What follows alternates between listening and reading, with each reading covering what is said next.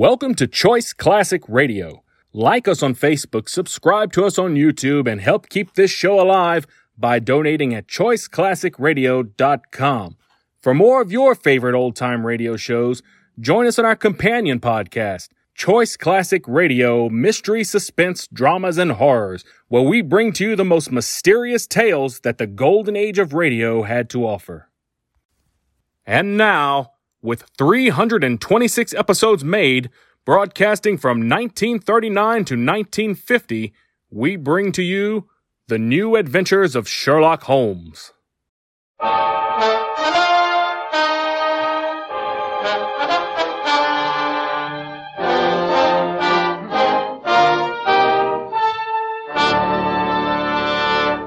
Kreml Hair Tonic and Kreml Shampoo present the new adventures of Sherlock Holmes, starring Nigel Bruce as Dr. Watson and Tom Conway as Sherlock Holmes.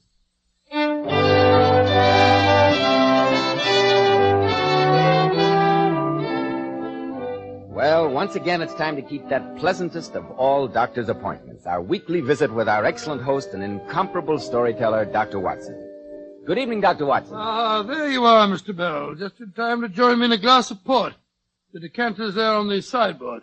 Help yourself and then settle down. Fine, Dr. Watson. I suppose you're all ready with tonight's new Sherlock Holmes story, The Adventure of Moultrie Abbey, isn't it? Yes, my boy, and in many ways I'm inclined to think it was one of the most singular adventures that Sherlock Holmes and I ever had. But before I begin the weird adventure of Moultrie Abbey, haven't you, haven't you got a word for our listeners? Yes, Dr. Watson, I have.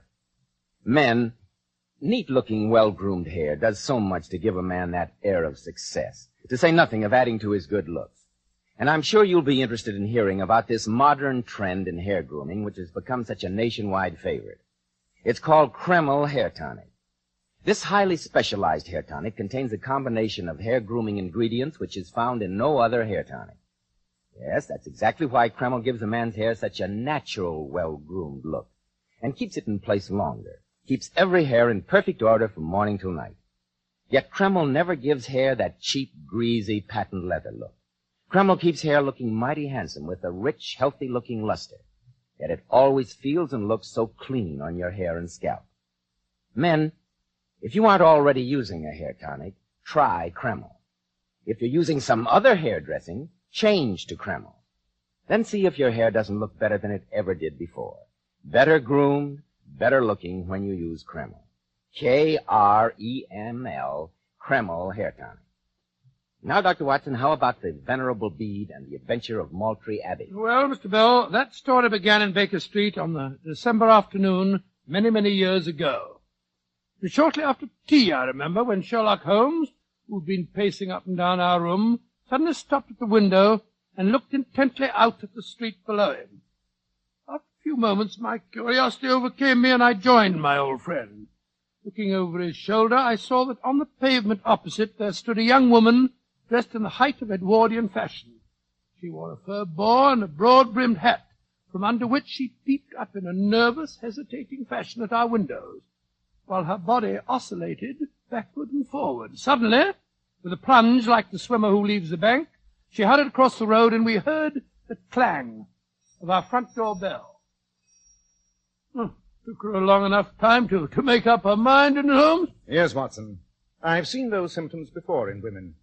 Oscillation on the pavement generally means an affaire du coeur. She would like advice, but is not sure whether the matter is not too delicate for communication. Oh, she looked a pretty little thing. Perhaps some scoundrels jilted her. Oh, no, Watson. In such a case, the usual symptom is a broken bell wire. Here, I think we may deduce the young lady is not so much uh, angry as uh, grieved or perplexed.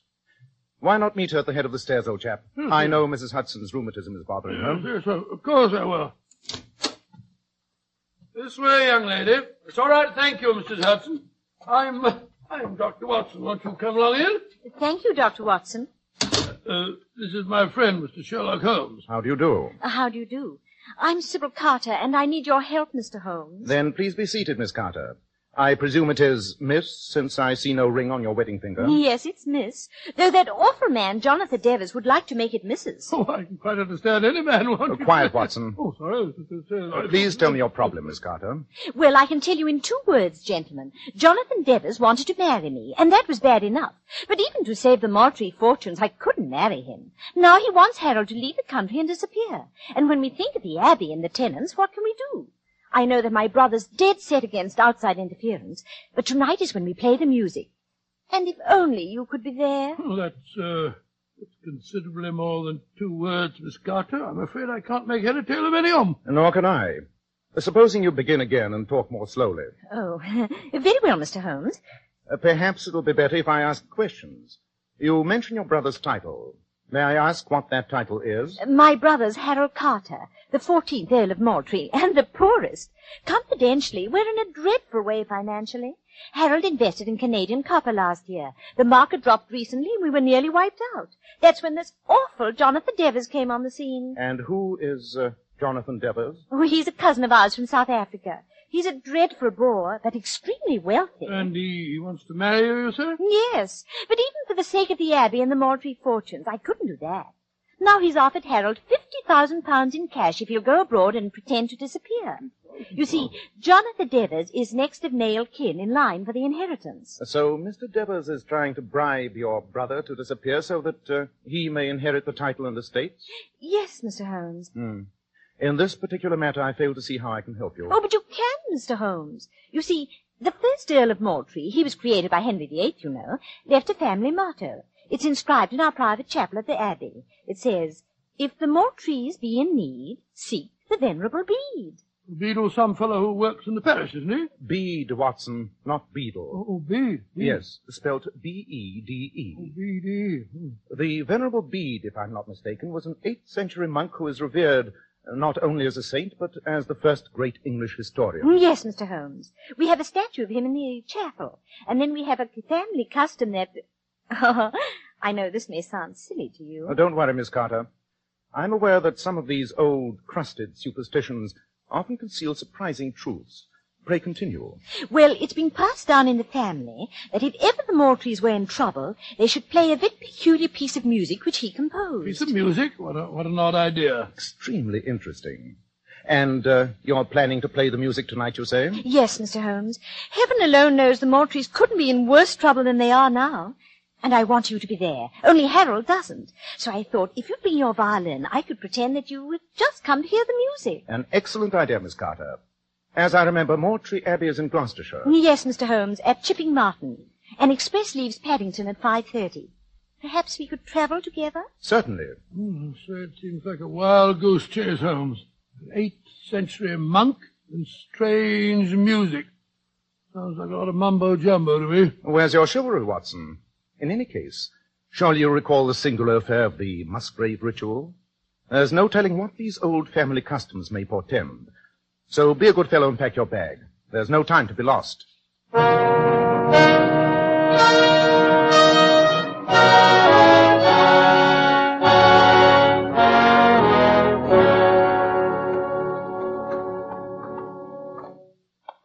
I'll just have time to show you the chapel before dinner, gentlemen. Thank you, Lord Carter.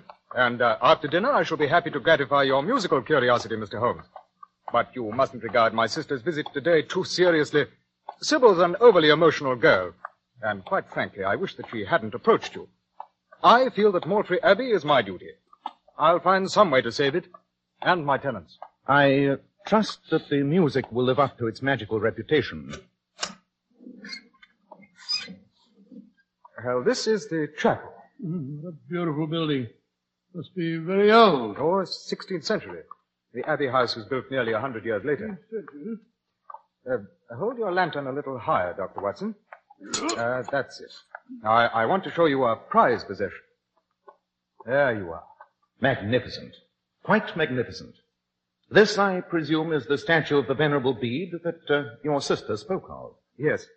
It's an excellent specimen of 16th century wood carving. Note particularly the delicate work on the beads of the rosary. Odd.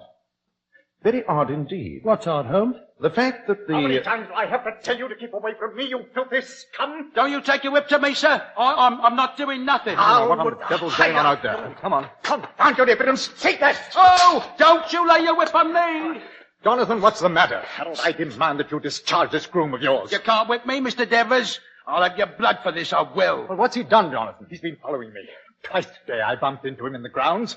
Not half an hour ago I was taking a walk by the bottom of bottomless tarn, and I found him skulking behind me. Now I bump into him sneaking after me here. I say you must discharge him, Harold. But he was only hired today. Ah, I suppose you're right. Wilson, you may collect a week's wages and leave in the morning. I wasn't doing no harm. Just trying to deliver a telegram. That's why I came here. It's one of you gents, Mr. Sherlock Holmes. I am he. Then this telegram come for you. I was only trying to find you when this son of a South African Why, slave driver comes in. confounded- Oh, I'll have your blood. You see if I don't. That's enough, Wilson. Now clear out. I'm sorry, Jonathan. Oh, by the way, this is Mr. Sherlock Holmes and Dr. Watson. Mr. Jonathan Devers. How do you do? How do you do, Mr. Devers? Ah, yes. Sybil told me that you were having distinguished company at your musical soiree tonight. How are you, gentlemen? Excuse me. We'll see you at dinner, no doubt. Hey, Bully. That poor devil of a groom was half his size. Mr. Devers mentioned that he was walking by uh, the bottomless tarn half an hour ago.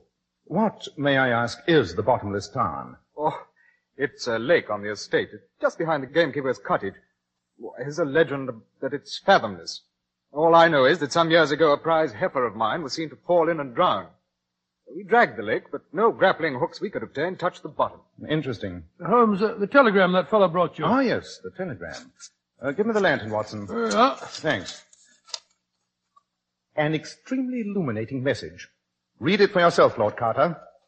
Oh, it says nothing but my cousin's name, Jonathan Devers. And yet the message is quite eloquent. It is in answer to a query I made before leaving London. Who forced that market drop in Canadian copper which wiped out the Moultrie fortunes? You mean that Jonathan deliberately smashed me, Holmes? It would seem obvious. Yes, it's perfectly clear the Devils covets the title and stop at nothing to get it. Holmes, what am I going to do? What the devil am I going to do? We must wait until after dinner and hope that the musical composition may give us a solution to your unhappy problem.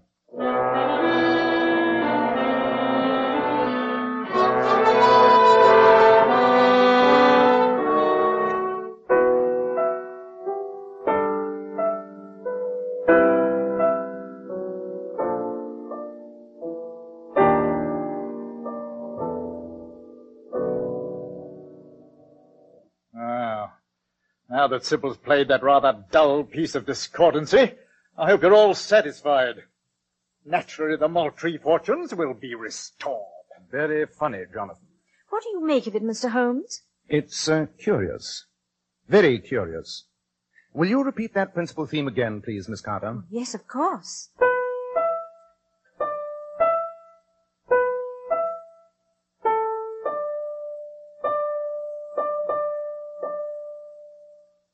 Thank you, Miss Carter.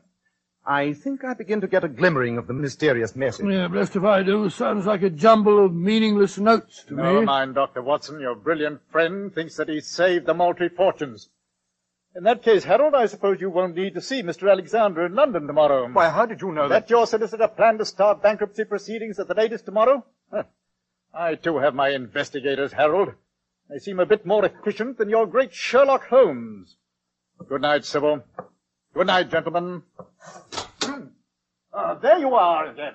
What are you doing, listening at the door, you filthy swine? I was just going to the kitchen. Ah, get to the tables where you belong.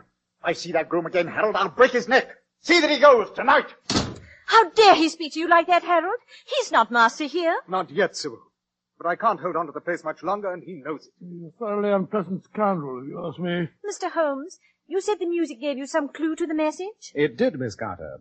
But uh, it requires thought and a certain amount of uh, musical experimentation. I doubt if this music room would welcome the consumption of an ounce or two of shag tobacco. I think, therefore, that Watson and I will retire to our own room. With the aid of a pipe and my violin, I shall give the matter undivided attention.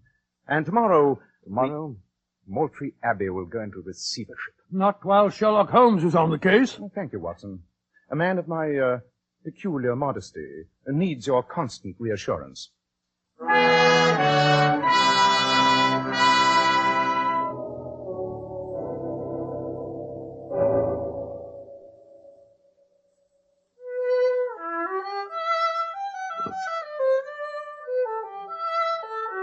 Oh, I can finally sleep at home. Then why not go to sleep, my dear chap? how can I when you keep scraping away that wretched fiddle? Da. Lot of rubbish. Sit up half the night. Won't get you. Oh, yeah, I'm going to sleep.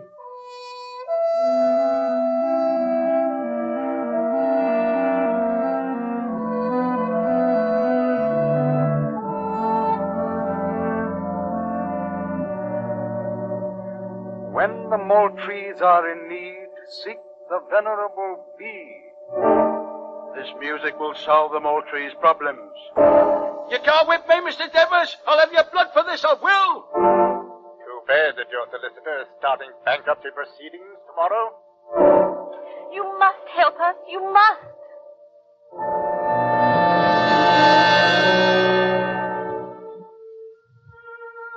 When the Moultries are in need, seek the venerable bee. I've got it. Watson, wake up, wake up. Oh, uh, what's the matter? Uh, what's up, Holmes? I've got the answer, Watson. I've solved the musical message. Before the night is through, I think we shall find the secret of Moultrie Abbey.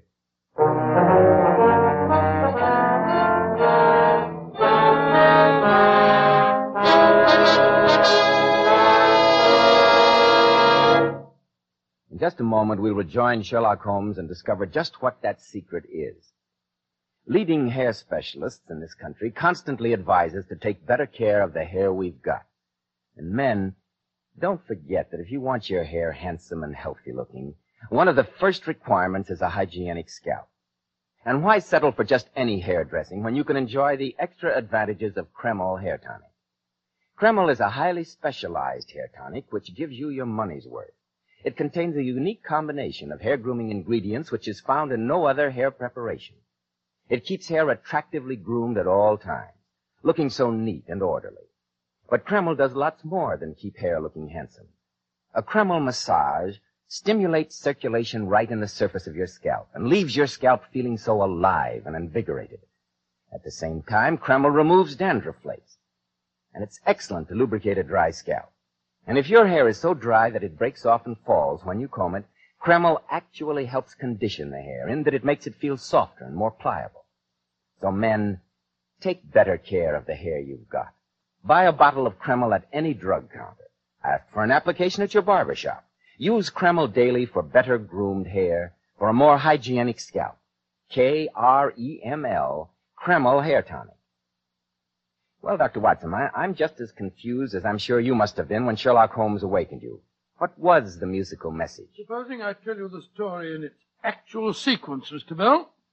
I quickly dressed, and in the moonlight, Holmes and I stealthily crept down the corridor to Lord Carter's room.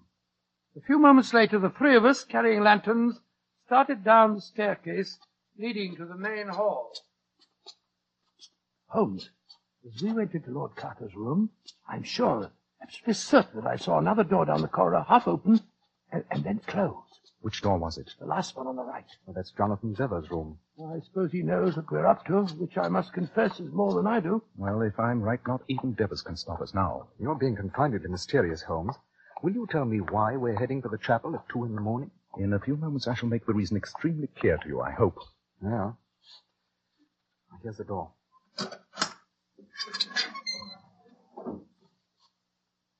Look, look, look, look. Through the stained glass windows over there. I swear there's someone with a lantern in the grounds outside. Our immediate problem is here, inside. Focus your lantern on the statue of the Venerable Bede, Watson. That's where the answer to the Moultrie legend lies, I think. For heaven's sake, Holmes, I wish you'd be more explicit. Very well. Let me see if I can whistle those notes written in the musical theme.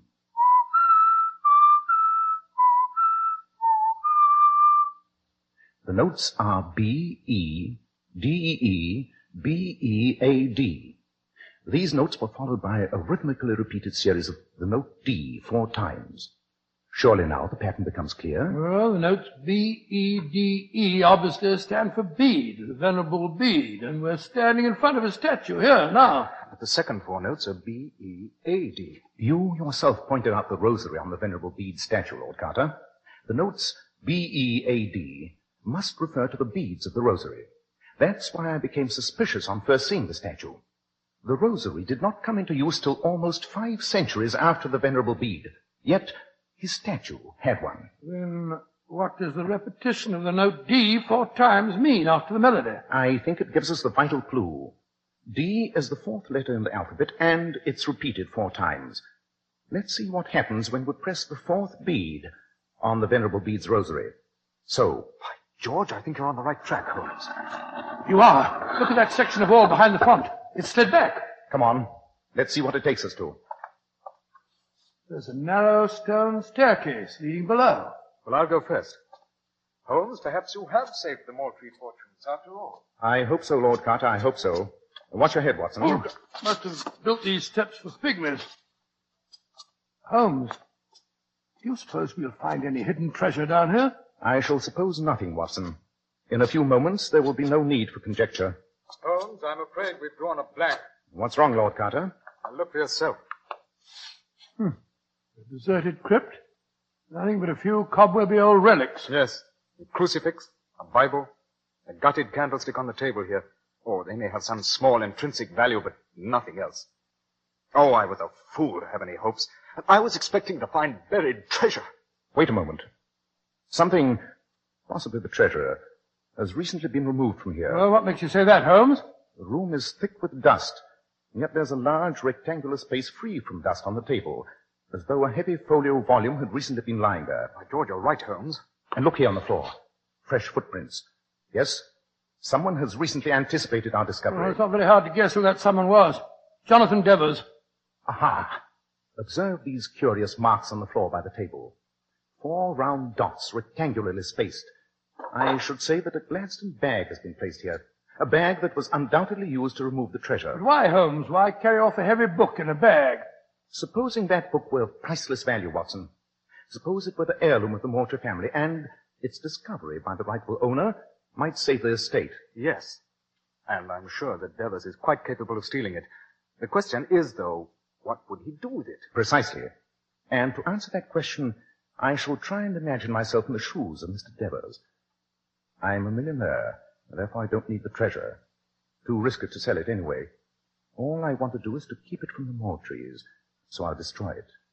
But how? I haven't the time or the opportunity to burn it. Difficult with a heavy book in any case. So I'm looking for some place to dispose of it where it may never be recovered. The fathomless lake on this estate. That'd be the place. The bottomless tarn? Of course. Remember the Devers told us earlier that he'd been walking by it this evening? Then let's go there as fast as we can. I can only pray that we're not too late.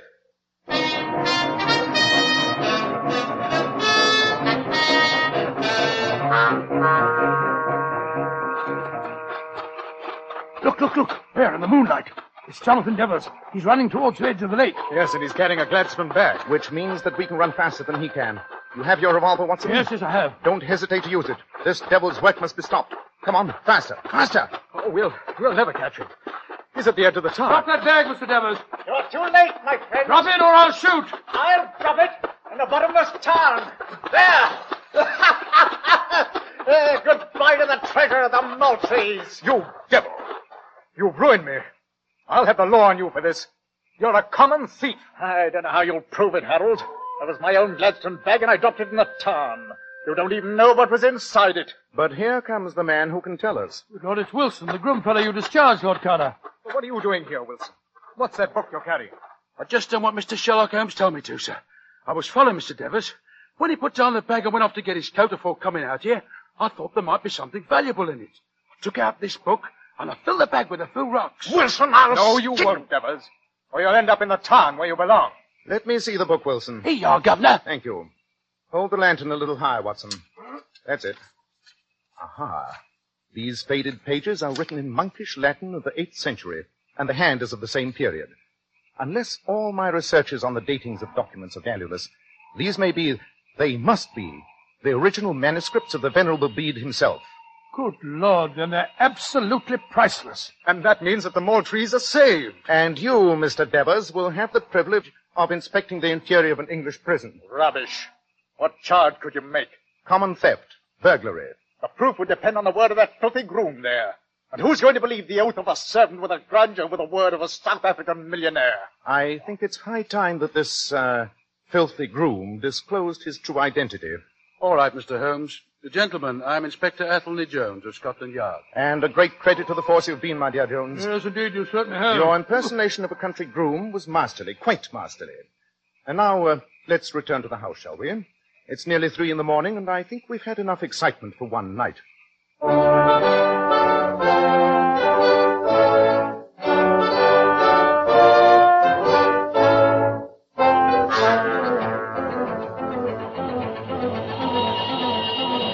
very satisfactory case, Watson, don't you think? As we head back for London, I must confess to a certain glow of satisfaction. The fortunes of the Moultries are restored, the villain foiled and in custody. And, uh, And Scotland Yard get the credit. You know that, of course, Holmes. well, they deserve it. Athelney Jones is a very enterprising fellow. Yes, Watson, an immensely interesting case.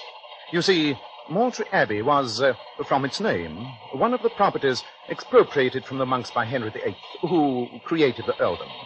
Undoubtedly, the abbot had hidden the monastery's most valuable possession, the Bede And manuscript. then I suppose the first Earl discovered the hiding place and left the book there as a future security for the Moultrie family. Exactly, leaving the cryptic verse as a clue. If the Moultries be in need, seek the venerable Bede. Yes, I, I see it all now. You know, Holmes, to me the whole case was worth it when I saw that girl's face light up as we told her the good news. I fear that I'm less impressionable, old chap. For me, my retrospective pleasure in this case lies in the fact that an irreplaceable treasure has been saved, and uh, that a monk who died 12 centuries ago will have been responsible for restoring the fortunes of a fine old family. Yes, Watson, I think that in many ways you might refer to this as uh, our most successful case.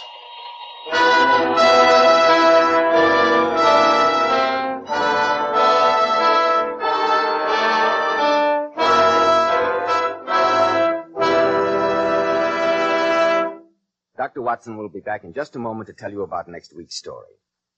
Ladies, you've heard it said that a woman's hair is her crowning glory. And how true this is. That's why you ladies should take the very best care of your hair, especially in shampooing. I'm glad you brought that point up, Mr. Bell, because many popular shampoos have a tendency to dry the hair. Well, here's one shampoo that will never dry the hair. Never under any circumstances.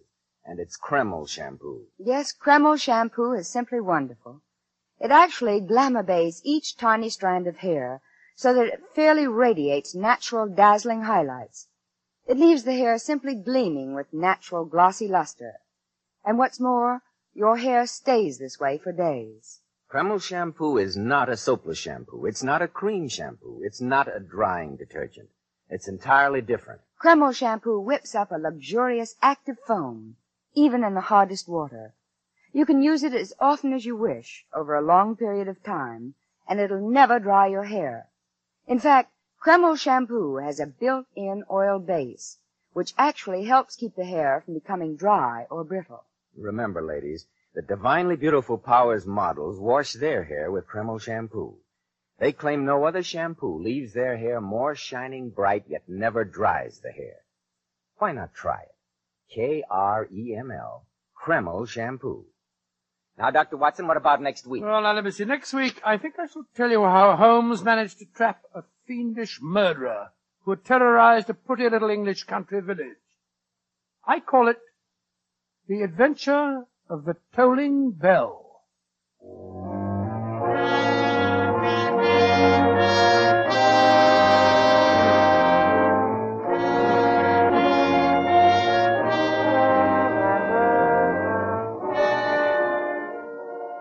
Tonight's new Sherlock Holmes adventure was suggested by an incident in Sir Arthur Conan Doyle's story, A Case of Identity.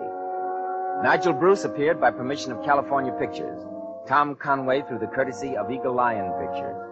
The Sherlock Holmes series is produced by Tom McKnight, with original music composed and conducted by Alex Steinert. This is Joseph Bell speaking for Kreml Hair Tonic and Kreml Shampoo, inviting you to be with us next week at the same time when Dr. Watson will tell us about the adventure of the tolling bell.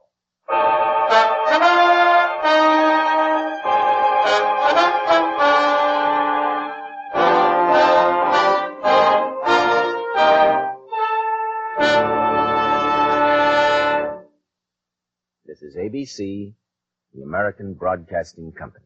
That concludes today's episode. We'd like to thank you and remind you to donate at choiceclassicradio.com. Remember, your donations make episodes like this possible.